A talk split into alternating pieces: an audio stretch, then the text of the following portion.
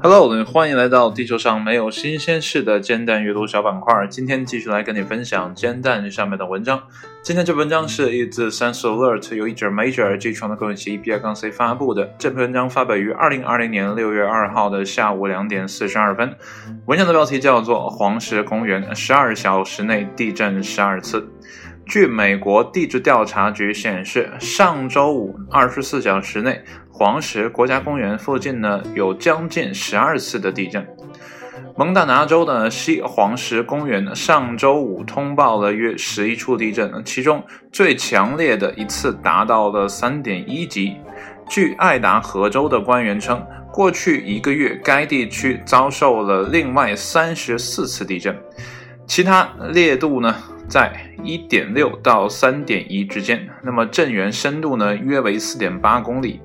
大量的地震在该地区呢并不罕见。根据国家公园官网的记录，黄石公园是美国地质最活跃的区域之一，每年呢发生约七百至三千次地震。地震往往集群出现，最大规模的地震群呢发生在一九八五年，公园的西北侧，三个月内三千多次。黄石公园最著名的一点呢，就是坐落于超级火山之上，全美只有两处超级火山，一个在黄石公园，另一个在加利福尼亚州的长谷。黄石公园的面积呢，约为五十四乘以七十二平方公里，下面的岩浆库存深度呢，仅仅四点八公里。那么科学家们呢，认为超级火山呢不会在近期爆发。那么这里面有个括号，它解释到呢，是至少在接下来一千内呢，一千年内呢是不会的。那么，根据美国地质调查局的数据呢，尽管它为许多末世幻想作品呢提供了灵感，但超级火山呢在今年或明年爆发的几率呢仍然是，呃，这应该是个十百千万十万啊，是七十三万分之一啊。那么上一次爆发呢是啊。个十百千万十万十七万四千年前，啊，我这个数学真的很不好啊！每次呢，我在数数的时候呢，都要倒着先查一遍零，然后再敢正着说啊，这个脑子啊是不够用的啊。呃，超过一万就不会数了。但是呢，如果小概率事件成真呢，那么超级火山的威力呢，相当于一千枚投放在广岛的原子弹。那么在美洲大陆呢，造成大规模的破坏，遮天蔽日的火山灰呢，使整个北半球的温度呢降低五到六度，诱发呢各种极端气候。那么地壳之内的化学物质渗入到大气当中，那么形成覆盖范围更广的污染，如酸雨。更不要提呢，人类社会会由灾害中直接的伤亡和损失衍生出的各种危机，如粮食减产。呃，说完呢，我就想说一个问题哈，这篇文章呢，呃。我是怎么讲啊？我并不想太呃了解这个事情，因为根本没有意义。它爆发呢，我也阻止不了；它不爆发呢，也不关我事啊。那么身处在大洋彼岸的那样的一个美国，它具体发生了什么，跟我又有任何的关系吗？那么据此呢，我想发一些牢骚哈。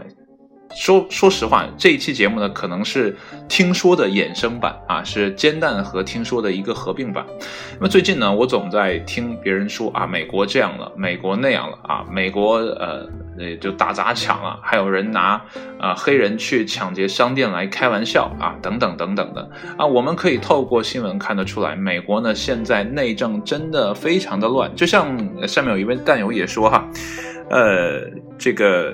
是不是这地方炸了，北美就废了啊？就是很关心，好像是很关心啊，美国的呃这样的一个境况。但是我想知道，我们这么关注美国的境况，到底是为什么呢？呃，可能呢，有些人在考虑啊，美国的这种呃内乱。啊，或者说可能的这种假象的内乱，因为我们不在风暴当中，我们没有办法去感知风暴的力量。那么远看呢，这个风暴很可怕啊，但风暴中心到底是不是我们想象的那样呢？哎，远在海外的我们啊，在中国大陆的我们呢，是根本不知道的。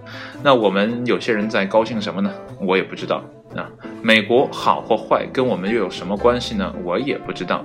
但是呢，如果透过国际啊全球化的这样的一个经济的考量，如果美国进一步的呃加大一些对中国不利的啊这样的一些制约也好啊，或者一些政策也好呢，可能会影响中国的经济发展，这可能是很多人焦虑的地方。但是美国现在的这样一个状态啊，那么跟我们每个老百姓到底是不是那么息息相关呢？呃，我持一个怀疑态度。有的时候呢，我们觉得啊，我们心系天下啊，我们管得很广。只是呢，啊，我理解哈，只是我们太无聊了。如果我们身边的事已经让我们忙得焦头烂额，我想我们不会有时间去关心啊，远在大洋彼岸的某一个人说了什么，做了什么，他到底影响了什么，我们根本不会在意。那有的人会说呢，哎。会不会产生蝴蝶效应？因为它怎么样，然后我们这边就怎么样。那你等蝴蝶效应发生了之后再来嘛？没有人可以预卜先知，对不对？没有人可以说那边发生了一个小小动作，我就能猜得出来。那经过多长时间的发酵，我们国内会变成什么样子？既然你不知道，你何必去要关心美国到底发生了什么呢？这件事情呢，是我前两天在坐公交的时候啊，因为这两天也上班了嘛。呃，我最愿坐的交通工具呢，就是公共交通哈。那在车上呢，我就听见有人哈，嗯，这个我一直很鄙视这样的人，就是在车上大声讲话啊，在车上公放自己的手机内容的人。然后呢，他的手机里就在放美国的一些内乱的新闻哈，啊，比如说人民的这种示威游行啊等等的。哎，我就觉得很好奇啊，你一个这个半大老头子。你说你关美国干嘛呢？你还不如去关心关心地摊儿怎么练，怎么让自己的兜里的钱赚得更多。我觉得这更靠谱呢。你说对不对呢？我们一天关心那些有的没的，有什么意义呢？就像你现在在听我说这些话呢，又有什么意义呢？根本没有任何意义，你干嘛要听呢？对吧？嗯，说白了啊，有些人呢是为了消遣。那如果你只是觉得看新闻是一种消遣，那。我不拦着，但如果你真的把新闻当成一个事儿来看待的话，然后又去对他品头论足啊，又去想这想那，然后去跟别人就说，嗯，我觉得就很没必要了嘛，对吧？如果说你是身身边周围的新鲜事呢，哎，我觉得说一说，跟大家分享一下你经历的啊这些过往呢，我觉得还是挺有意思的。但如果你非要说远在千里之外的谁怎么样了，好像很没有什么意义啊。当然了。人生嘛，呃，就是这样。有的时候呢，我们需要那种，啊，看到别人很糟糕的时刻，让我们感觉很舒服，啊，呃，这个可能是人的一种天性，我也有。啊我看到美国，呃，很乱的这样的一个状态。虽然我不看新闻哈，但是我会，呃，比如说像在公交车上听别人放啊，我会想，哎呀，乱点挺好啊，乱点可能他们就不会怎么怎么样。当然了，那个就是一瞬间的联想，我可能也想不明白这些事情，因为我根本不关心国家大事或者全球的大事，对我到底有啊什么关心啊有什么关系？就像这篇文章啊，再说回来，它的爆发与不爆发，跟我们这些啊。如同尘埃一般的人来讲，哼，又有什么意义呢？好了，我最近呢好像很消沉啊，呃，但我还是很积极的去生活。虽然我表达出了这种消极的态度，但我是想告诉你，呃。人生呢本身就是很消极、很无聊、很无趣啊，也没有什么意义。那你要让自己的生活变得呃那么丰富多彩，你就要为之努力啊，去尝试，去不断的挑战啊，去达成一些我们自己给自己设定的里程碑，而不是别人或者谁告诉你的那些东西。好了，这就是我的个人观点哈，你可以当没听见啊，也可以当啊一个老伙计跟你聊的一些。啊，有的没的，whatever。